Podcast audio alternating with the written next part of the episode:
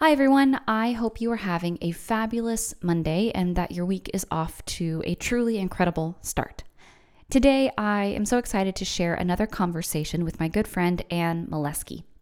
Anne, as you know, knows a lot about a lot of things, but one of the things she is just incredibly skilled at and incredibly skilled at thinking about is early childhood learning and how students work with music in these very early years, including what we'll talk about today, which is kindergarten.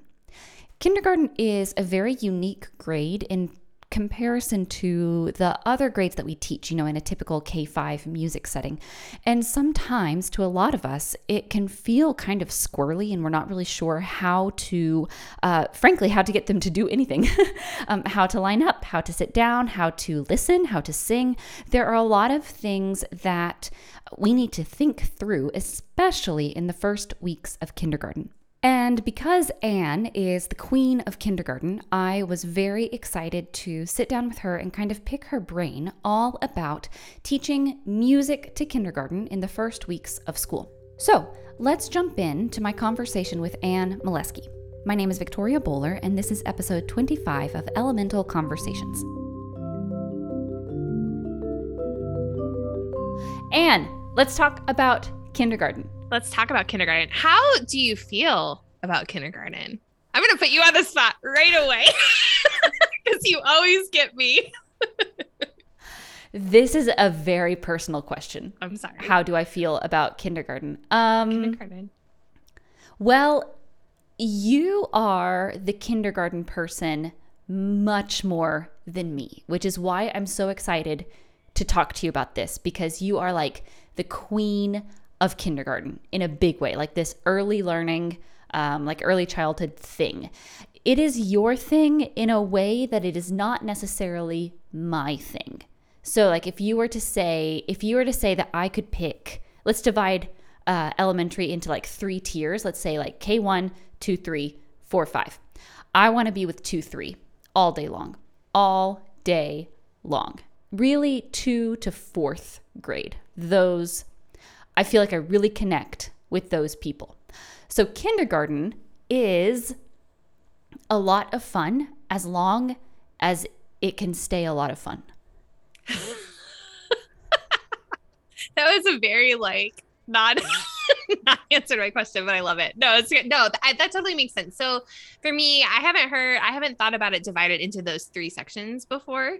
Um, I usually always think like K1, 2, and then 3, 4, 5. Because honestly, Victoria, I think third grade and kindergarten are tied for me. I think first grade's in there too. I think it's like a three way tie. So that's not really choosing a favorite. But I just love those three grades so much. And, you know, it's funny you say that I'm the kindergarten queen. Um, I think that um I got to know and love it in a very intimate way because one of my teaching assignments here in Washington State, my first job when we moved here was going between many campuses, one of which mm-hmm. was the district kindergarten center. And so what happened was the schools got so big, like bigger than they could build new schools. And so instead of you know having having displaced like oddly I don't know how to even describe it. They just decided to put all the kindergarten students in like this, these four elementary school areas into one kindergarten center. And so I had, it was the most magical place. I had how many sections of kindergarten that year? Do I want to say eight? No. Maybe more than it might have been 10. I want to say it was 10. No. I think I had 10 sections of kindergarten and I saw them twice a week. So was your whole teaching schedule just kindergarten? So Is I taught, yeah. So I taught all the kindergarten at the kindergarten center, and then I taught kindergarten two kindergarten sections at another campus, and then I also had. Did I have fifth grade? It was like a really mixed bag because it was like all kindergarten and then fifth grade, and then like a section of fifth grade and a section of third grade. That's what it was. So it was really, really, yeah, kind of crazy. So my whole world was kindergarten for a couple years um, until the new schools opened. And um, I just fell in love with it even more than I ever had before. And I think part of the reason, honestly, was because I was so immersed in the community because I was there so much because I taught mm. everybody in that building. I had all those kids, they all knew me. I was kind of a fixture in the community because I was everybody's music teacher. But mm. it was just a very happy, happy place. And um, great staff, great kids. It's a very sweet time. But aside from all of that, one of the things that I just love about kindergarten is that these kids are so eager. And I feel like a lot of, generally speaking, a lot of some of the classroom management type things that get challenging as kids get older with attitudes mm-hmm. or whatever mm-hmm, else mm-hmm. aren't really present in kindergarten in the same way. Um, and so it just uh, has always felt very magical to me. Very magical, I guess. So, yes, I love kindergarten. That was my that was my first question for you because I know you love this age group and and age groups like surrounding this, right? Because a lot of your personal story, tell me if I'm remembering this correctly. Your personal story is uh, like early childhood learning center mm-hmm. kind of spark type thing, right? So this this age group is like really special for you, and that was one of my questions. Like, what do you love about it? And I think that kindergarten people, because I posted something on my stories somewhat recently about like. Uh, an age group that you connect with and an age group that you struggle to connect with. And a mm-hmm. lot of people were like the bookends were tricky for people. So, mm-hmm. like, a mm-hmm. lot of people said kindergarten and a lot of people said fifth. Yeah, sure.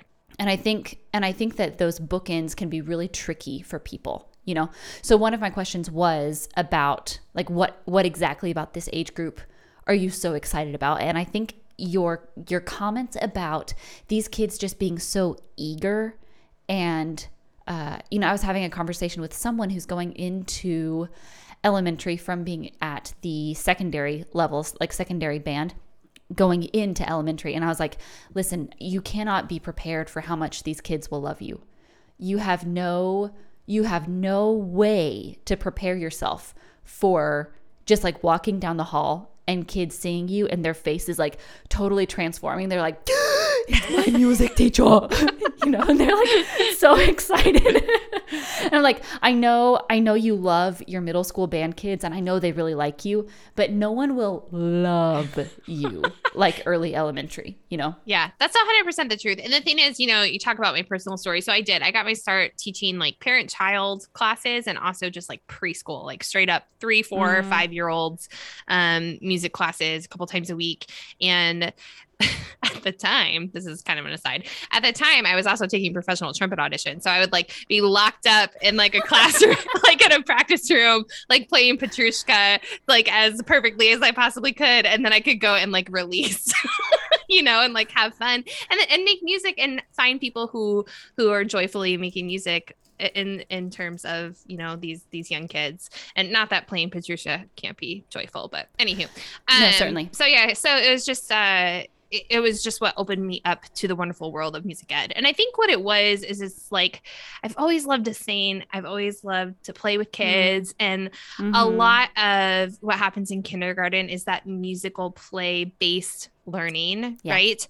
And yeah. not that we don't do it in the older grades, but so much of it almost exclusively um, yep. is all about building that context that we've talked about a lot the last couple times we chatted and getting them all already and familiar with speaking the musical language so we can draw from that experience later on either later right. late in kindergarten or going into the, the older grades so mm. yeah mm. love it okay so my second question for you is about teacher demeanor mm-hmm. and i know that you hate typing people, right? Like, this is your label, you're this kind of person. But if you were to say that you identify you self identify as a kindergarten person.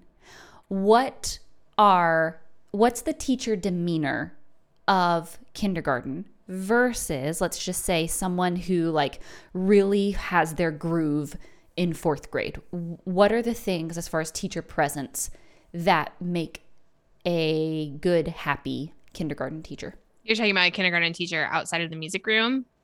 music music music kindergarten teacher yeah so yeah. i think that um i once had a levels teacher tell me that kindergarten is all acting um, when she was kind of doing some demo lessons for us because the idea, and you know, we've talked about transitions a lot. I'm sure we'll get in, into this big time today, but um, this idea that once kids walk into the classroom, they're transported into like this musical room, which is completely different than anything they've ever experienced, not only in school, but probably anywhere, period. Right.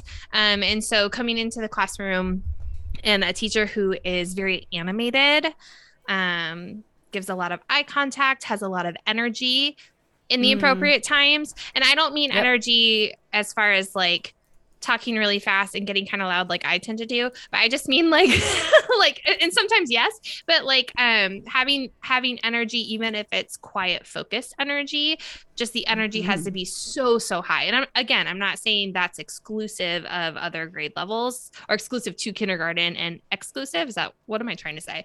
That's not saying, saying, that you can't do it in the older grade levels, but I think in kindergarten it takes a special type of focused energy, whether it is outwardly high energy or just kind of like reined in.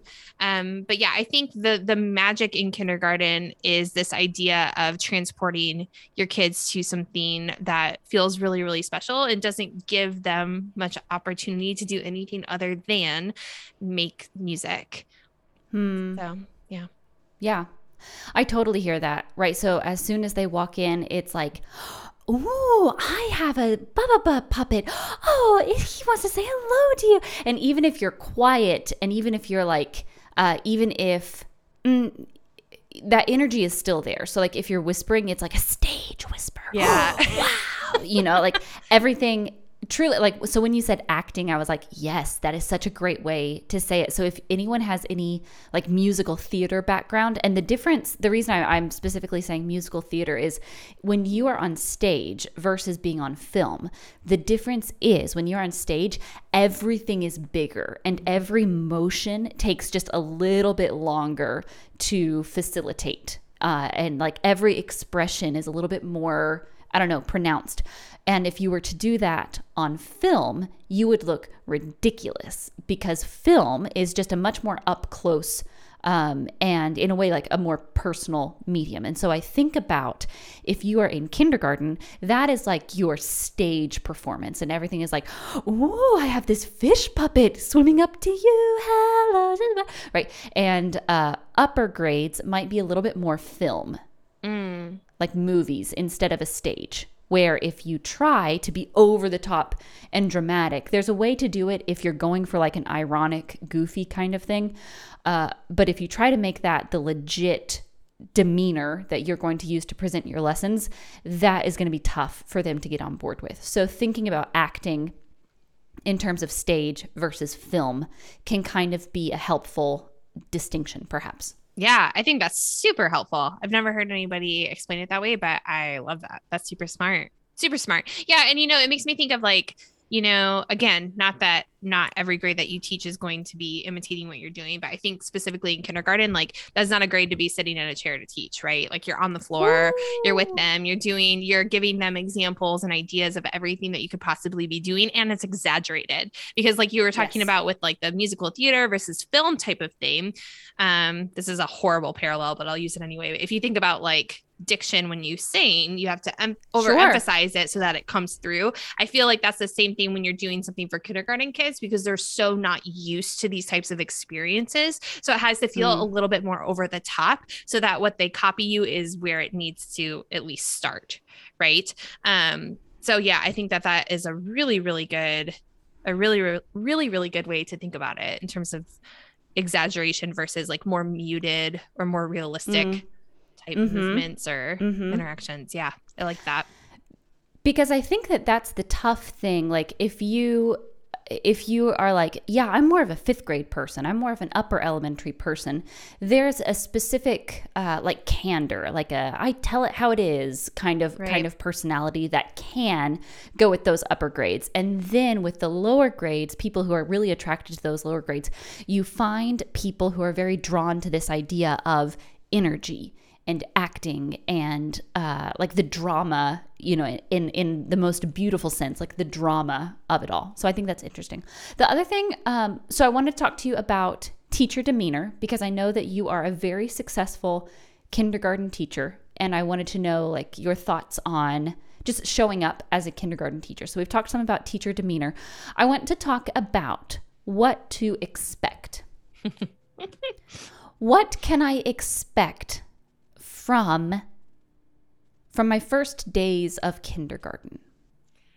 I just have this very vivid image, and it was the same day that um, I was at a new campus, and it was the first day of this particular kindergarten class. It was not the first day of school, but the kids walked in, and they were all just like they couldn't really walk in a straight line, but they were holding hands, like kind of try to help them. And then they're like teacher- yeah, their teachers like leading them around, and you're just waiting for like meow meow, you know, like all of that kind of stuff. But anyway, so um she brought them in and like helped lead them around the outside of a circle carpet, which at the time I had before I got sit spots. But anyway, um, and then a poor sweet little girl just had an accident before we even sat down. And I'm just like, uh, oh, so I mean, those things happen, right? Because you're talking about this is something that's interesting. Depending on where you live and what your district or school system requirements are, you'll have kids who have just turned five, and you'll have kids who are like almost six, right? Or maybe even yep. six. And so yep. that's yep. a huge gap developmentally. A huge, yes. huge gap. So even without the age difference, you have kids who have never been to school before. You have kids who are uh, just haven't had any of these social experiences like other kids have. And um, so you just have a lot of different kids coming from a lot of different experiences.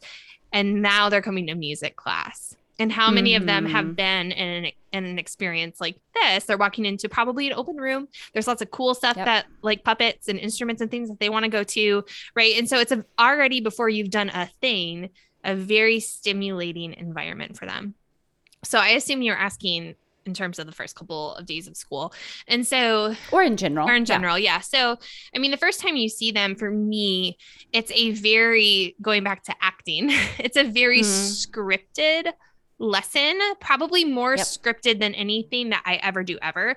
Um, I think scripting is a really, really great technique just in general for lesson planning to think about how you're going to sequence something out. But I think when you try to stay yeah. too true to a script, then you're not really taking um, student feedback into account and adjusting as needed. However, for the first couple lessons of kindergarten to kind of keep things moving um, mm-hmm. forward and not giving too too much extra time for like the caterpillars to wander off, right? Then um, I'm trying to stick with the analogies that. I love it. anyway, I love it. But anyway, um, it's very scripted, and those first yeah. couple of weeks are just trying to get them comfortable in a musical environment, whatever that means. And so that's a yep. lot of me singing for them. That's a lot of me inviting them to sing, hopefully, some songs that are familiar, but maybe some new songs as well. Um, sharing music with them in a way that feels accessible, like singing a story that has a physical book. I can sing along with it using props yep. so that, like puppets, so that they they feel comfortable hearing, um, you know, echoing with with quote unquote somebody if it's a puppet, right? Like all of these different things that make music making more accessible for them so that they can start to play with this environment. Hmm. So, yeah. I know I think I kind of yeah. went off the rails from your original question in terms of what to expect. No, that's perfect. But that's um, perfect. But yeah, setting the tone again. There's lots of themes that keep coming back in these conversations. But sure. Yeah. Sure. My some of my earlier memories um, in in one of my more recent places, I had TK and mm. I had mm. kindergarten. Mm-hmm. Um, and I remember uh, like my first lessons with TK, they would just like sit there and stare at me. And it was like they thought, again, like back to that acting thing, it was like they thought that I was a one woman show. because I would just be like uh, dancing around and then I'd be like, you guys need to stand up as well. But like they didn't know, but they didn't know like the social cues to like, you know, stand with me and then sit down when I sit down and, and things like that. So like in terms of what to expect, you literally need to teach. You, you need it. to yep. uh-huh. You need to teach what is the cue to stand up and what is the cue to sit down. And that is something that even though it's very simple, I was talking to someone uh, recently and um, I'll ask her permission before I publish this episode, but uh, she she was just talking in her first classes of kindergarten, she was like, and then I said, stand up. And they just sat there. And I was like, no, literally stand up. And I couldn't get them to stand up.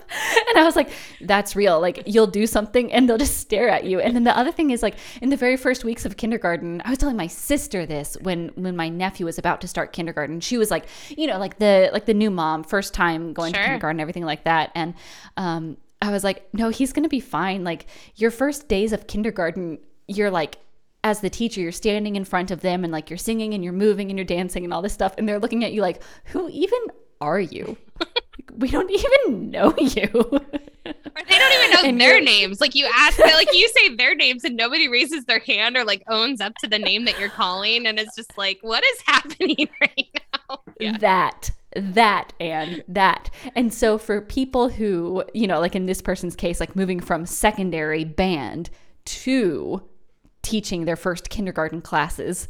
Uh, it's like, what is happening? And then she was like, you know, and then I said, go line up. And like, no one lined up. And then I like had, or like, and then I got them in the line and they just like walked out. Like, they just left the line. And I was like, yeah, I don't know where to begin. Like, you have to teach them, you have to teach them literally everything. everything. Yeah. Cause they, and so, sorry, go ahead no, I was I was just gonna say like if you if you don't know what to expect in terms of what it's like to herd cats because that's what it is. It's herding cats and you're like, "Oh, someone someone needs my attention over here on this part of the line." And then you look over and you're like, "My caterpillar is gone." like all the kids have scattered across the room. Now what should I do? And like I'm telling them to line up and they are completely 100% ignoring me. And it's not because they are like malicious. It's that like they physically don't register my presence in the room. Like they don't know you. And so uh and so when this person was sharing like their their experience, I was like, yeah, okay, yeah, that's something that can happen. May, there are ways to redirect. Okay, but like where do you where do you even begin if you are used to sure. having having lots of experiences with uh, you know people who I don't for for your stories like have agency over when they need to go to the bathroom and then all of a sudden you're like, oh dear, I'm in this group of 25 kids. This escalated very quickly, right? Yeah. And to be clear, this person is a very competent and experienced educator. It's just that, as you always say, and kindergarten is just a different beast. No, I think you know? I think that that's all super important. So, like, if you think about it, the kids come in in their caterpillar holding hands and they're sitting in a circle with you, and that's where you have them to start, maybe the first thing that you teach them is an "I'll stand up, I'll sit down," mm-hmm. and you mm-hmm. do that and you try to trick them a couple mm-hmm. times and do all those things. And the reason that um, you know, that's important. So then if everything's going haywire and then you're yep. just like freeze I'll sit down and everyone just sits down where they are and then you can address the issue right so like having a little tool like that in your back pocket i think is a huge mm-hmm. deal the other thing is the reason why i said i really script those first couple of of lessons is because I want to be really deliberate about the songs that I'm choosing. So something like Ring Around the Rosie would help us practice that I'll stand up, I'll sit down type of stuff. Mm-hmm. So things that can kind of help us get ready to do those procedural things that they need to know, but I don't want to just like have them practice lining up at the door over and over again, mm-hmm. right? Um mm-hmm. and then the other thing too is that if you know exactly what you're doing and the transitions you're going to use to get there, then you don't have to worry as much about things going off the rails. And yep. and you know, even th- you're going to have these kids if you're sitting the wheels on the bus, you're going to be mid verse there's going to be some kids maybe kind of singing, some kids kind of doing the hand motions, and like three kids trying to tell you what they had for breakfast this morning or what they did over the weekend. And you just keep singing and get your eyes really big and keep on going. Right. And so it's just like pushing through, kind of sticking to that script so they know what to expect within mm-hmm. the context of those first couple of lessons. Because if you keep stopping and restarting, then they're going to think, oh, that's always what happens. Then if I want to say something, but if you just keep it, keep the train moving, if you will, and practice yep. those expectations within that context of the lesson moving forward constantly, then that's half, more than half the battle, I would say, with those kindergarten kids, because they're used to having every question answered, every little step kind of worked through with them, um, not in this kind of community music making situation that you want to start building early on. Yes, so much to yes and from that. um, that practice of there's some nonverbal communication mm-hmm. that goes on. Like I think I think what you said um, is like you make your eyes really big and you just keep doing right. Like we just keep doing the engine engine number nine. So like as you are like yelling at me and climbing onto my lap to con- to communicate with me, I'm gonna stand right? up and I'm, keep moving my arms like a train and just like nod my head and make my eyebrows raise up so you know exactly I can see you. That's yeah. exactly it. Yeah. I had I had a child like very physically climb in my lap because they were screaming, I want to put marshmallows in the pot. and I wasn't I wasn't taking their suggestion. And so like as we do, chop chop chippity chop, I just like pick them up off my lap and I like, set them why, why do you have marshmallows in the? I didn't have chop, the chop, chop, like, okay, got it. Yes, that's exactly it. yeah, you're like, why did, why were they talking about marshmallows? I don't know. They're kindergarten. Who can say? Uh, and so as as we were doing this and and it's like you said like we have some kids who are doing a chopping motion mm-hmm. there are some kids who are like turned around and looking at something that's like on the board or something like that and there are some kids who are just standing there like literally they just sit there and stare at with you with their mouth open like this yep and they think it's a show, right? And then you have some kids who are again like coming at you with all of this verbal information and the the ability to just like smile and keep going and then when you're done you say oh, Oh, look at all these hands in the air. Oh, I see you have your hand up. What would you like to put in the pot? Now is your time to scream with your heart's true desire of putting marshmallows in the pot, right? That is the time. But this skill of smiling and making your emotions big, and you just keep going. And that's why it feels like it's a show because in many it, like in many ways it really is like a one woman show for those first several weeks of kindergarten. Until we get the groove of there's a song it has a meter that you can feel and then at the end I put my hand in the air and I like look around like oh who else has an idea? Wow! But that's a groove that we need to get into. Yeah absolutely. And there's even just some kind of shifts that you can play around with um, with your classes too. You know, even things like raise your hand if your idea, it, raise your hand if you have an idea. Instead, it could be um, always changing it, right? So if you have something to put in the pot, put your hands on your head. Oh, your fingers right. on your nose if you haven't, you know, so little tweaks like that yep. that don't feel like a big deal, but really are because there's always something new to do if you have an idea, right? As opposed yep. to like the standard raise their hand, oh, you didn't call me, you didn't call me. Well, you weren't listening, yep. right? That type of stuff. But I think you're hitting, but even oh, your sorry, tone there. No, I, I just wanted to point out your tone that you used do you remember how you just said that? Something about putting your hand on your head? Say it again. If you have an idea, or if, gosh, see, I can never repeat it. if you have an idea for what we should put in our pot, put your hand on your head. Um, your your fingers on but, your nose if you have an idea for what's going to go in our pot. I don't. You remember. said you said put your hand on your head, and like you just made it sound like really, really exciting. And yeah. it's like I would love to put my hand on my head. And then you right? call like, them, and they're like, I don't have anything to put in the pot. That's the danger. Right. But I wanted I just wanted to connect that because like your tone right. is a tone that is very specific to to this purpose of getting people on board with what you're doing right it's like that acting that stage yes. whisper like it was very engaging but you're not yelling it's again that stage whisper like oh like there's this sense of wonder someone has their hand on their nose wow like everything is so exciting in this world you know and that really really engages those students. Keep going. I, I didn't mean to interrupt, but I no, did want to point out your tone. I interrupt all day long. So here's the deal. remind me what you said. I forget which of our last two conversations it was about the spaces that you're preparing when kids come in the room. it was the opening routine one. Which ones we use? There were three. Do you know what I'm talking about? Can yeah. yeah, yeah. So, yep, yep, yep. We're gonna um work on inviting students and setting the tone for the physical space because musical learning happens in the body in that physical space, but also this is a space without any chairs and lots of instruments. So the physical space and the uh, emotional space. So, like, I am um, here I have something to share, I have a voice to contribute. And then the social space, which is the teacher is smiling at me, I am smiling at my friends, we're making music together. So that's the the first three, and then the musical space as yeah. well. So kindergarten for me is all about those things. That's it. Mm. Like, I mean, yeah, mm-hmm. there's things mm-hmm. like comparatives, there's steady beat, there's vocal exploration, but at least from like the beginning of the year till like January, is all Yep. about preparing those spaces because you know all the Mm. things that we've talked about so far is thinking about in whatever one of those spaces we're we're directing our attention to we're talking about a self space versus a shared space. Whether you're talking about making Mm. music by myself making music with others. Whether you're talking about physical space by myself physical space with others. Emotional myself other, whatever it might be.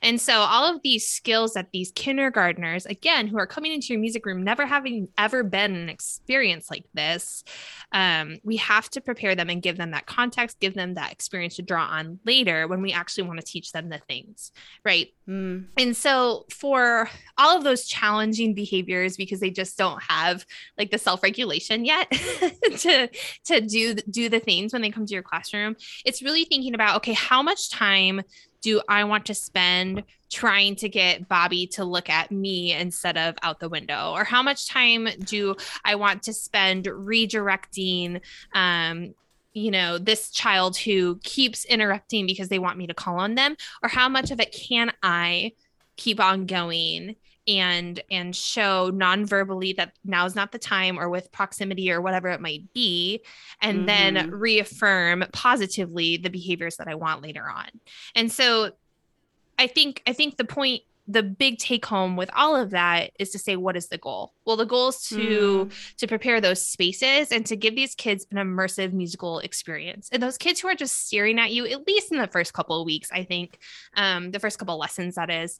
Um, I think if there's kids who are just kind of observing and taking it all in, that's more than okay. And if there's kids who want to sing every single word with you, even though they don't know it, and it's like a huge game of guessing the lyrics, like, okay, just keep right on going. You have your scripted lessons, you're rocking and rolling, right? And and Right. all of those things. I I think that we're really just kind of being like, this is what a music lesson is, because we know that after one lesson, they're not going to know that. After two lessons, Mhm. they're not going to know that. After three, they're probably going to start to get how your procedures and how your lesson flow and all those things rock and roll and what's expected of them when they come to the classroom. What are what are Mhm. your thoughts on all? Oh, those. yes. 100%. Everything, everything you said, yes. And I think that's why teaching kindergarten is kind of such a tough thing to prepare people for, especially if the only preparation you have is like your elementary methods. Mhm. If that's all you have walking into kindergarten, oh my goodness gracious. It's really tough. And so and so I think you know if if someone is listening and they feel like they are drowning in kindergarten and like not having a fun time some key takeaways that i want to just highlight from what you said are children are learning how to interact with music in mm-hmm. this lesson and sometimes that means that they are like chanting with you. They're like looking at you and they're like so excited. And They're just like, and like they just want to be involved. They would just want to be involved in the music, right? And they're like looking at you and like they're so excited and they're like not really doing the motions, but their bodies are like bobbing a little bit. And right? the only word And they they're get right is the last one of the phrase because it rhymes.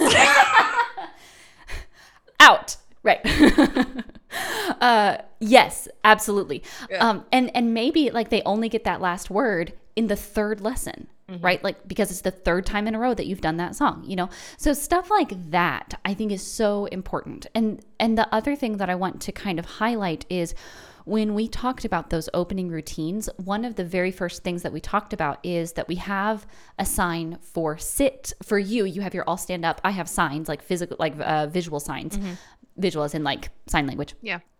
for sit down and stand up. And then we have a, a quiet signal, right? And having that stuff in place, like if nothing else happens that first day, but we know when it's time to sit and we know when it's time to stand, and I know how to be quiet, that that will go so far with success in in the next lessons. And then the other thing I wanted to just highlight from that opening routine conversation and we talked about predictability and how important it is for kindergarten students to have this like safety net of knowing what comes next, you know, and um, being able to anticipate the next thing. I I love having for that age group, number one, like a very consistent opening routine, but then also having lots of continuity between lessons. So it's not, and this is something that I think people might mm, like fall into oh i don't know like wanting to do a different song every single class or like a different set of songs having like a totally new lesson because you get tired of these little songs and then you want to do something new right? But one of the one of the best things that we can do for this age group is sing the same song in in class after class after class and then we'll take a break and then we come back to that song. And even though that's really really hard for us as adults it's really really fun for those kids to have so much consistency from class to class, especially at the very beginning of the year. What's your thought on that? Oh yeah, I'm just thinking about how my youngest right now, I'll turn on music and if it's not Elmo slide, she doesn't want to listen to it. Mm-hmm. so it's just like it's the same thing, right? Like they have their favorites and what they what is their favorite is the thing that they know and they've heard and experienced the most. And so, mm-hmm. you know, that year that I taught a million sections of kindergarten, I mean, I had to take a good long break from like a, a couple songs, right? Like, like it'll be a while before I do any "Let Us Chase the Squirrel." Like, there's just some things that like I'm just not going to do for a while, but they love it and they beg for it, right? And we see this, yep. and we see this in, in in all of our all of our stuff. But I think the the predictability is really really important, and I think understanding. I think one of the tricky things about kindergarten is the fact that the participation, at least in the early weeks, can be somewhat variable. Mm-hmm, um, mm-hmm. And I think a lot of that is because you have kids. I hate to say this, um, but I wonder how. I mean, singing is inherent. Kids just sing, but kids have not really probably too often been in an environment where there's an adult singing for them. I would like to that think that I'm like to think that I'm wrong there, but I I think that there's a lot of kids who don't know some of the songs that we grew up with with this, which is fine, right? Like times change, trends change, all the things change, like it's fine. But I think there's something really, really magical um, about finding meaningful opportunities to sing for your kids because there's a big difference mm. between singing for them and singing with them. Okay. And this is like a whole other podcast. Um, but something that I really like to do with all my early elementary kids is to end my class with a song tale, a book that I can mm. sing to them um, so that they just have an opportunity to listen to me sing. And a lot of times they just learn those songs by rote, right? After they've heard them a couple of times. But that's just another yep. really, really nice thing that is predictable, is helping them build a context and is helping develop their their ear for when it comes time for them to process and produce the musical language. Right. So I kind of took us to a different road there, but yeah. I love that because yeah, I love that for so many reasons. Well, let's let's keep going down that road. You mentioned earlier that in kindergarten, we're going to have some talk and some exploration around comparatives. But that might not happen, and that will not happen in the first weeks. So talk to me about some of your very strictly from a musical standpoint. What are some of your curricular goals musically? Always, always, always vocal exploration and steady beat hmm. in whatever capacity that looks like because we're helping them find their singing voice so and we're helping them find the most basic foundation of music that everything else is going to be built upon and so if they mm-hmm. can't mm-hmm. Find if they can't listen if they can't process if they can't produce if they can't find the steady beat and and sh- demonstrate that they understand mm-hmm. or hear or can perform it in in many different capacities then there's not yep. a whole lot more we're going to be able to do past that and then vocal exploration they just haven't been asked to use their voices in a lot of different ways and matching pitch and doing things like that that's asking them to really think um think about what they're hearing and thinking about what their voice is doing and listening to themselves sing for the first time right so there's a difference mm-hmm. between kids who have been singing and who are really yep. listening to what's coming out of their out of their voices yeah yeah that is such a good point yes absolutely yeah, I want to yes and your stuff. I have um, vocal exploration. I have open and closed space, which I know you talked about, and I understand that's not like a sonic, um, like a sonic goal, but we can we can lump it in with musical goals. And I heard you talk about that earlier. Um, I also have I have building repertoire. Yep. So song like you know? song repertoire, right? So they have things that yes. are on later. Yeah. Yeah. Yeah. Yep. And I know and I know like that's something that uh, that you're referencing as well, even if it's not like by that specific name. But yeah, um, okay. So let's talk about beat. Let's let's kind of hone in on that because I had steady beat typed out for my notes here, and then I kind of took it. I took it back and I said beat exploration. And I know this is like Mm. both of us saying the same thing. I know we're saying the same thing, just like kind of a different way. Um, and you know, and on my plans, it all says steady beat. It doesn't say beat exploration, but just to kind of set the parameters around what we are talking about here in the very first weeks of kindergarten. When we say that we're working on steady beat, we do not mean that we are looking around the room and we see students padding a steady beat with us. That's not what we mean, right? Like if they are moving their hands with us at all that is a great way to like to begin the process of exploring steady beat right? And so that's why i have beat exploration. And i and i'm thinking about all of the ways that we can explore steady beat which is essentially just the concept of time. Mm-hmm. It's just a time concept in a, in a metered sense for what we are doing here. And so when you say, you know, I'll stand up, bum, bum, bum, I'll sit down, bum, bum, bum, that, even though we have it under the category, for you, you have that under the category of like classroom management or procedures or something like that. I have to understand as, you know, a five year old that there's a point where my teacher will stop and that I will start singing. Or for me, like at the end of Chop Chop Chippity Chop, at that point, when I'm looking around the room to see who else has an idea, that is a beat exploration. Anything that we're doing that has has a time bound sense, which is any sort of rhythmic um, parameters. For us, that is one of the ways that these really young children can explore beat. So even though you and I are both saying that steady beat is a top priority, we don't mean that students have the skill level to demonstrate beat competency in the first weeks. Yeah. So this is interesting. So when I say like vocal exploration and steady beat, all yes, and all the things that you're saying. So this idea that we're building these musical experiences in the form of different procedures, activities, songs, this building up kind of like this catalog that we're going to be able to pull from Mhm. later. So if I'm saying that those are kind of like my two big targets, if you will, from the end of the year to like January, like I said. Okay, that's great. Does that mean I'm not doing any comparative work? No.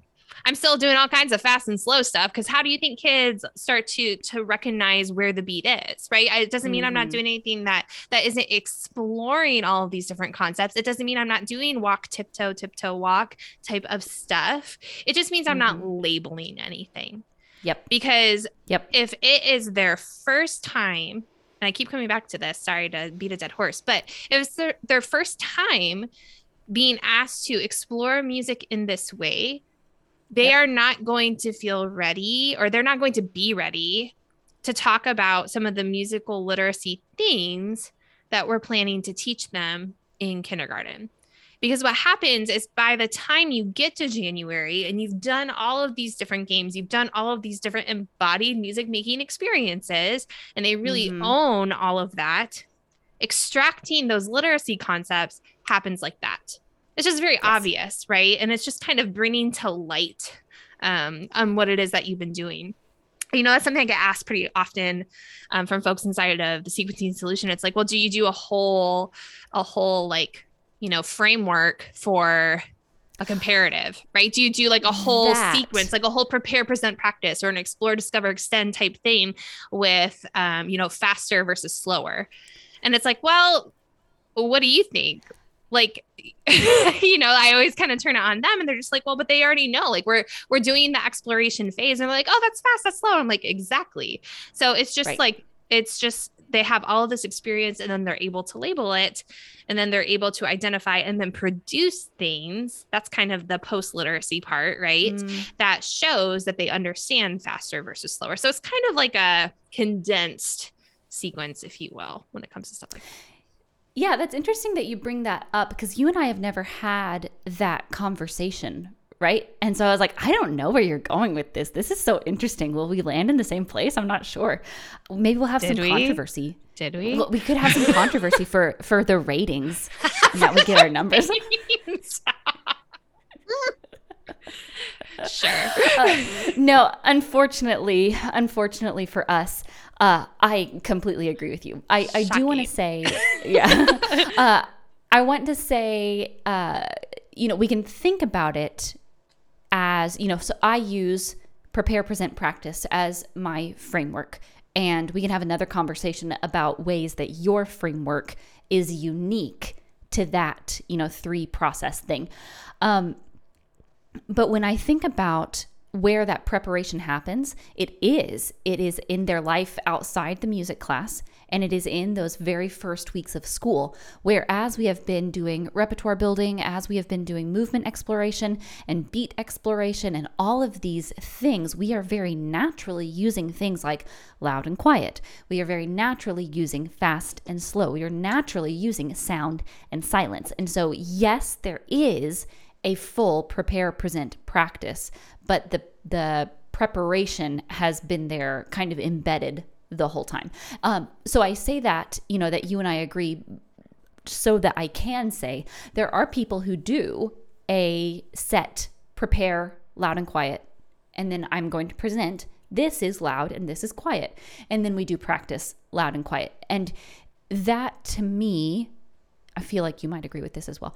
That to me is like a, a potato potato mm. kind of thing. Like if you want to have a set full uh, concept plan for loud and quiet there's nothing wrong with that and that's you know no one no one is harmed when you say like use a big voice instead of use a loud voice that doesn't matter at all because the purpose is we're having these positive musical experiences and then coming up with this common vocabulary to use with conscious musical experiences later yeah, 100%. I think the only advantage to maybe having that set um, concept plan for for those comparative concepts um, is to maybe make sure that you're really intentional about mm-hmm. doing some some specific aural practice some specific visual practice practice some yep. specific kinesthetic practice right before you label um, mm-hmm. because you know i think i think having those added scaffolds really emphasizes it for any kids that might have trailed behind um, who sure. still can't like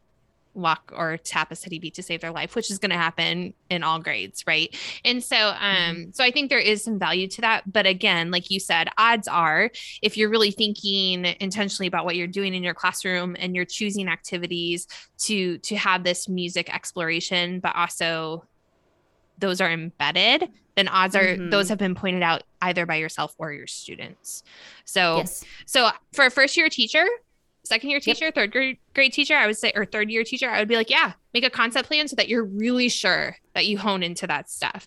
But if it's not your yes. first rodeo, I think that a lot of the things that you're going to be doing in those first months of school are going to lend themselves to those conversations mm-hmm. later on. Mm-hmm. So, yeah.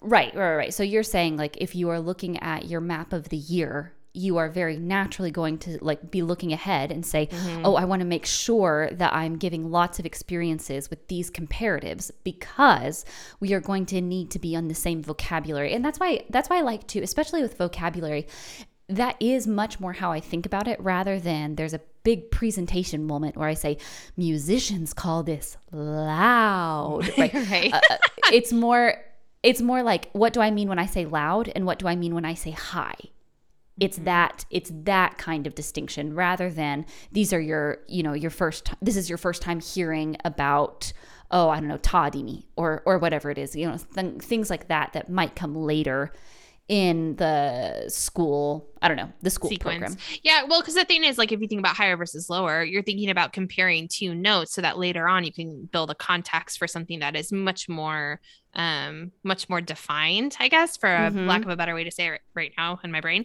Um yeah, specific, with, yeah. Yeah thank you. That's what i was looking for. So like if you're doing you know if you're doing something with re with second grade and you're trying to figure out whether it's higher or lower than do or higher and lower than mi then that's that's way more specific thank you for your word. Mm-hmm. um than just thinking about two you know within the context of five notes is very much different than thinking about either or.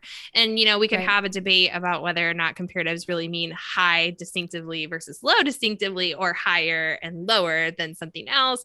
But no i don't want to do that. That'd be too much controversy it's just too much for the ratings. No it's fine. For the ratings shoot. The ratings I have, um, I think I have two more things that I want to touch on because I think we've been going for a while. Yeah. But I think this is a really I think this is an important conversation. I want to talk about, uh, and then obviously you can say whatever you want that you also want to talk about, but just on my list. I like your list. Let's stick with your list. Okay. Just from from my list, I have two things that I want to touch on. I want to circle back to beat exploration, mm-hmm. and I want you to share some strategies to use when it comes to in the first weeks. Well, let's say like uh, so the first weeks we just want students to interact, and any way that they are interacting in a safe and musical way is a big thumbs up from us. Mm-hmm.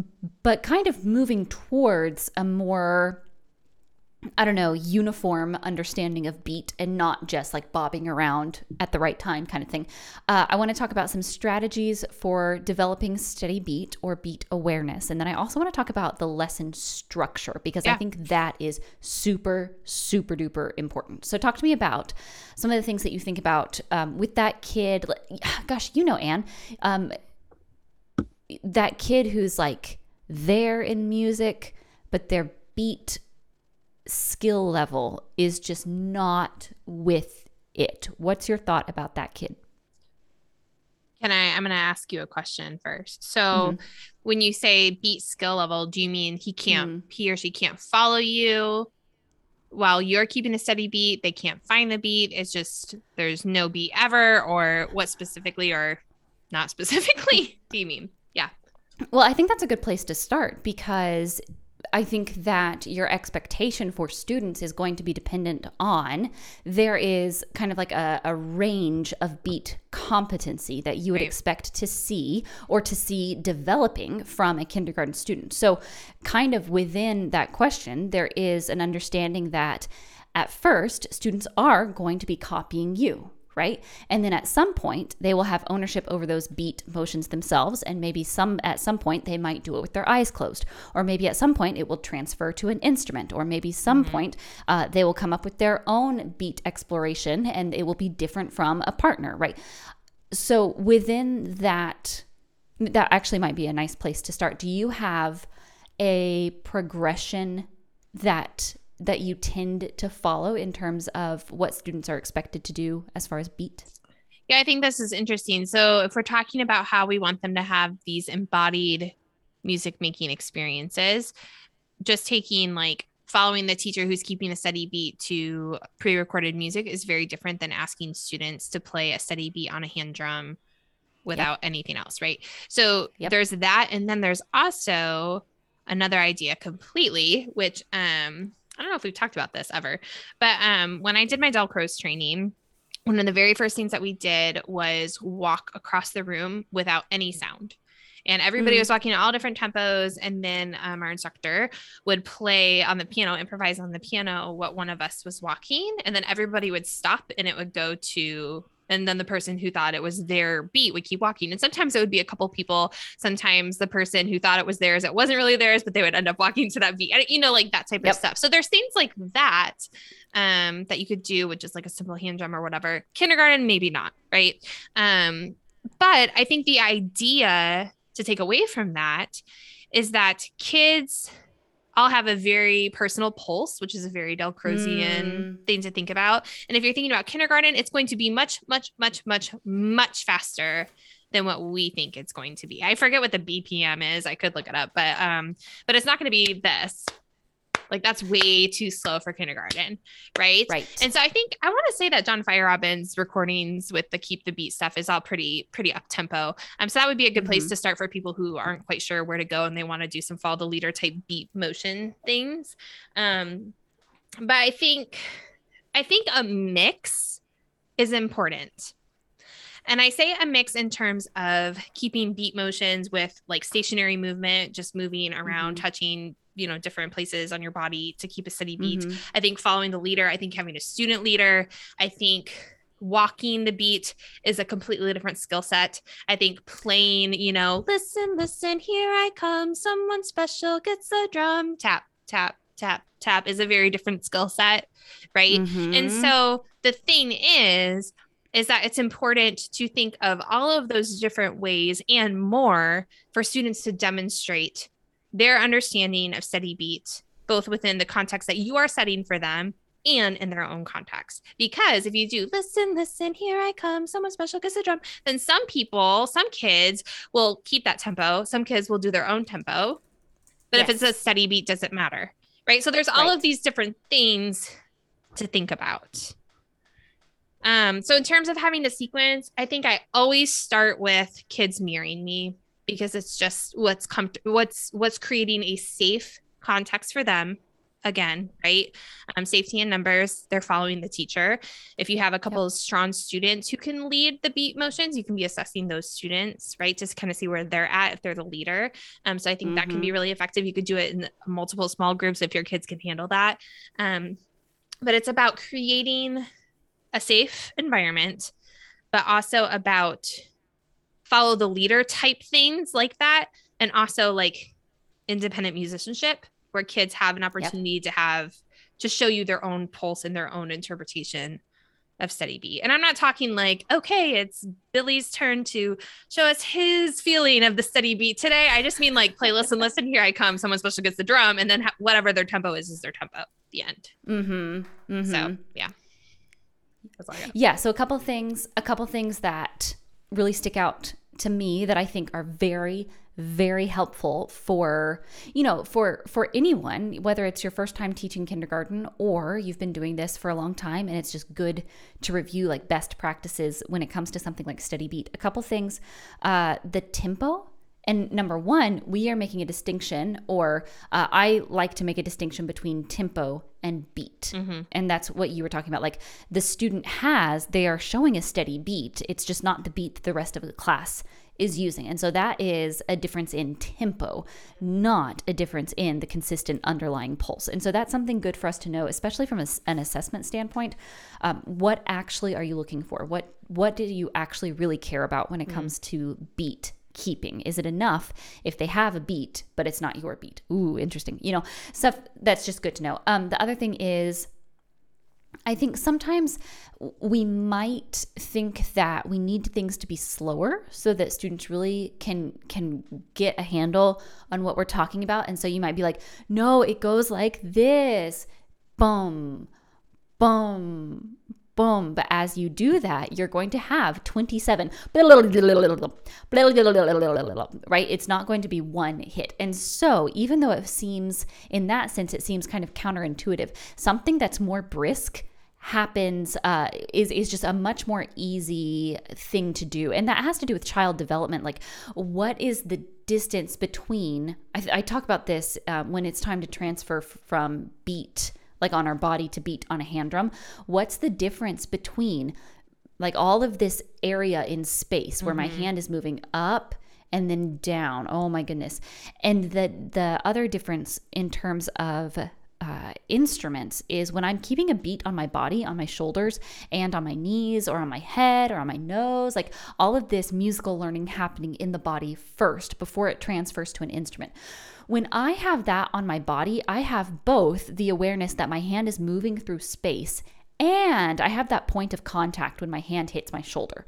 And so then when it's time to transfer that to a drum, or even if you are going to go crazy and use rhythm sticks, uh, and I say rhythm sticks as crazy because then I have, I'm totally distanced from both points of contact when it's time to move the beat from my body to a drum, I still have the awareness of my hand moving through space, but it's a little bit trickier to have that secondary information of when my hand has landed. And and hopefully that's not too like I don't know, detailed to to listen to and have any sort of fun at all. Sorry. Uh, but that's something that I think about like from the student experience and as someone who had to learn um, because my background is my undergrad uh, primary instrument was percussion. And so I had to think really, really hard about how do I know when the drumstick hits the drumhead? And slower tempos really and truly are much more difficult than faster tempos. And then I think the only other thing I wanted to, well, I'll stop there. Do you have anything else no, I think that's important because another Dalcrozian concept is this idea of showing the space between claps. So you talk about claps, yes. right? And you're showing like a bigger circle for a slower tempo and a, a, smaller circle for a faster tempo because people can't see what I'm doing. But you know, that's a that's a big a big proponent of that because you're showing space that embodied again that embodied sustain of space. Mm-hmm. I don't know how else mm-hmm. to explain mm-hmm. that. No, I was just um I was consulting Dr. Google. So the average um like 5-year-old heartbeat and this could totally be wrong, but I feel like it's right, is like 120 beats per minute. Isn't that Stars and Stripes Forever? So bum bum bum bum bum bum bum is that about 120? Someone's gonna someone's gonna check me and it's gonna be wrong. But that's pretty quick, even if I'm wrong, right? Bum bum bum bum. Isn't that how you get 120? Did you learn that yes. too? Okay, just making yes. sure. Anyway, so yeah, so that's pretty quick, right? I don't think many of us, maybe me because I talk really fast, but I don't think many of us would start there with steady beat, right? So that's yes. just something to keep keep in mind. But that's all I had. Go. I love that. I love that.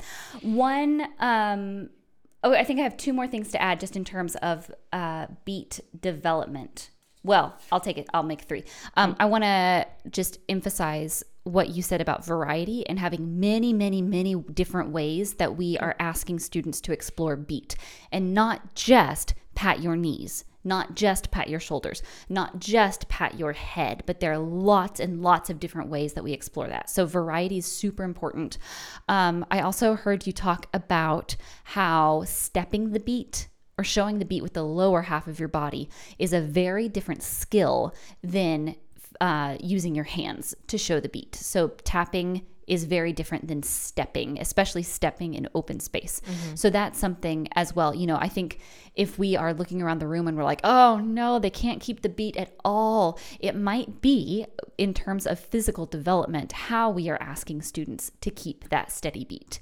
And, you know, musically, as well. What are you gonna say? Yeah, think about how you know if you were pinching your your index finger and your thumb together to show steady beat, how you could do that. That's probably not a good example. Versus like doing jumping jacks, right? I mean, oh, that's pretty yeah. extreme. But even I mean, especially right now, even as an adult, like it's it's a totally different skill set, right? And so I think that's a really important thing to remember because not that everyone's going to not that it's going to be more difficult for every student to do like the gross locomotor thing. Yep. Some kids might do better. It's just getting kids different ways so that they can be successful in the way that they can best be musical, right? Yes. So Yes, I love that. And then I think my very last thing is, you know, when we talk about building the context, that beat competency, that beat skill is going to happen within the context of whatever musical work that students are experiencing. And so having a distinction between like a listening exercise and a song that we expect students to sing and a song that they are like hearing for the first 3 times versus the 110th time like their their familiarity with the song and how much they can engage with it without tapping a steady beat perhaps. Um, basically can the student actually sing the song that you are asking them to to perform? And what does that do to their beat performance? Do you know what i mean? Oh 100% 100% yeah because yeah i don't i mean they are undoubtedly going to be more successful with any element that you ask them to extract once they have ownership over a piece of repertoire, mm-hmm. no matter what skill mm-hmm. it is that you're asking them to do. Right. And so if we want to go back to the stars and stripes, if you wanted to use that as a listening example, we would just need to have the expectation on the front end that trying to extract a steady beat from a listening example is going to be trickier than extracting it from let us chase the squirrel right. that we've been that we've been using that we have in your words been embodying. Yeah. Absolutely. Okay. 100% agree. Okay. Uh i want to talk about lesson structure. Are you okay on time? Yes. I'm great okay. on time. Okay. Uh, let's talk about all of the ways that we can dice and slice a kindergarten lesson there are some very strong opinions, and I love strong opinions. Like, I am here. If you have like a conviction in your heart, this is for everyone listening and also for you, Anne, because I don't know, again, I don't know this answer. If you have like a strong conviction in your heart and like this is the way and I will walk in it kind of thing for a kindergarten structure, I want to hear that. So we have a couple ways we can slice and dice. Off the top of my head, I have this kind of Feierabend approach where you have your vocal exploration, you have your fragment singing, you have your beat kind of exploration and and all of that, right? And there's a very specific, there's a very intentional breakdown of a lesson there.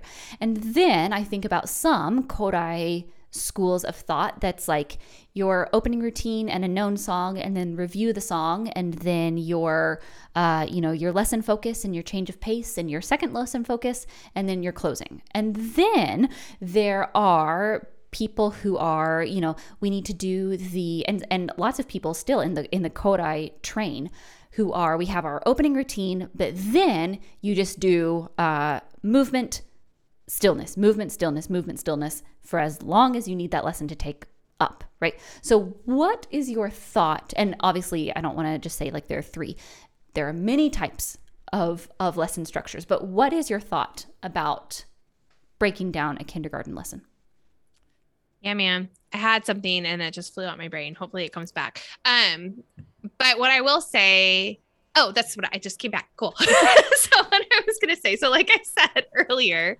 in today's conversation, I love the idea of scripting because I like I like this idea of anchors. Like the the way that I spin learning targets that I have to post to make my admin happy is that it anchors my lesson and I need to have them anyway. Mm. So it's a good thing. Um, scripts scripting your lessons anchors your lessons because it makes you mm. think out the process and then you get used to thinking out that process and then you can adapt as needed based off of student feedback right um having a lesson flow whether we're talking about kindergarten third grade fourth grade fifth grade 12th grade whatever it might be is important because it helps you anchor your lessons. It helps you think about what your goals are helps you think about what you want your music room to look like. Like if somebody was taking, you know, filming your classroom for a documentary, heaven help us all, like that would be like it, it would help. You you can visualize exactly what would be playing in that movie, right? Hmm. However, I think that it can hurt us if we think we have to stick to that. And so for hmm. me, again, like I said, the first couple of weeks of school are all about coming in and it's like scripted and they come yep. in and I'm just singing a bunch of stuff and we're just doing a bunch of playing. We probably haven't even gone through an opening routine yet. As the year goes on, like what my standard kindergarten class looks like, it's mm-hmm. probably mm-hmm. most closely aligned once I get to the labeling section of my year. It's probably so like post January, January and on. Um, it's probably closely aligned to a typical Kodály inspired lesson sequence, right? Where I have my opening routine that they know. We move into song repertoire where we're not just sitting and singing, but playing some games, doing some sort of activity um, with some song repertoire that we're using either in that particular lesson or in a later lesson for some literacy or fluency components. We're going to be playing even more games. We might have a lesson at the board. Um, and then we'll probably play another game and then always always end my lesson generally speaking with either another game or most often a song tale like what i was talking about mm-hmm. um mm-hmm. and i would say that the beginning of the year is much more fluid where it's like that mm. movement stillness movement stillness but i tend to still have that bookend so the opening routine the closing routine which again for me is usually singing a story um, and then and then finding a way to close close my lesson that way so that at least those pieces are predictable and then yeah. even if the inner parts of my lesson aren't the meaty parts aren't as predictable to my kids everything that we're doing is still related to the the expectations expectations there's a word and procedures that I, I have set forth in my classroom so they still know what to expect even if the mm-hmm. order of the mm-hmm. things isn't always predictable does that make sense yes so oh, it's yeah. much more it's much more fluid um, in in kindergarten just because again pre-labeling stage just because it's so much about making music together and focusing yep. in on those spaces. What about for you? Right. For a long time, I did movement stillness, movement stillness, um, and on and on, amen kind of thing and I would make sure that I had way more material than I thought I needed mm-hmm. because mm-hmm. I found that I was running out of material, especially in my very first you know times teaching teaching kindergarten and then i moved from that oh i loved that uh, framework and i think that for so many people that will work perfect that's the absolute correct way because your framing of that is going to be intentional and you will have already this thing that I switched to, which is the little uh, more formal. Let me back up. The problem that I was running into with this uh, just movement stillness, movement stillness is that I wasn't necessarily building in any checks to make sure that we were ready for the next lesson. Mm-hmm. And so when I look at my scope and sequence, even though I know that this concept is coming up, if the only kind of mental checks that I have in my brain are movement and stillness, well, I can do a lesson like that all day long. But uh oh, what if I actually need to review this song because we're going to use it in two lessons coming up, you know? And so then moving to a lesson structure that was a little bit more, again, structured of, um, you know, reviewing a song and introducing a new song and then, you know, kind of moving on from there. I don't have a, a very big difference in my mind between the kind of more open movement stillness, movement stillness, and the more formal, you know, review a song, introduce a song, uh, main concept, change of pace. Like all of that is still there. It's just for me having something that said, hey, do you have anything that you need to review right here? And I'd be like, oh, yeah, I definitely do. You know, so a few years into my teaching, I kind of switched over to that. But now I think that I could go back to this kind of woohoo, free form, movement stillness, just alternate, right? I could probably do that because it's in my wheelhouse now that you know everything is kind of looking forward and making sure we're coming back and pulling back any previous information that we need you know yeah and i think what's important to think about at least for me what proved to be useful is like okay i'm gonna have these four or five songs or activities in my lesson and what is it that i'm trying to point out like what, what am i extracting mm-hmm. from it mm-hmm.